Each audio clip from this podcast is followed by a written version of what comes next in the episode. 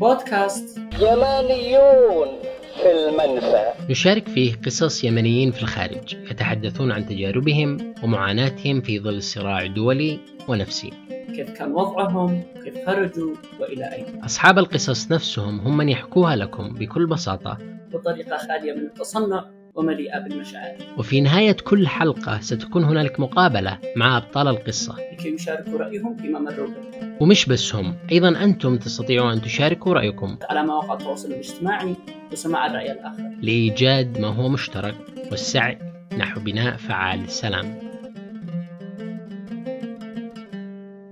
بودكاست يمانيون في المنفى هلي هلي مولي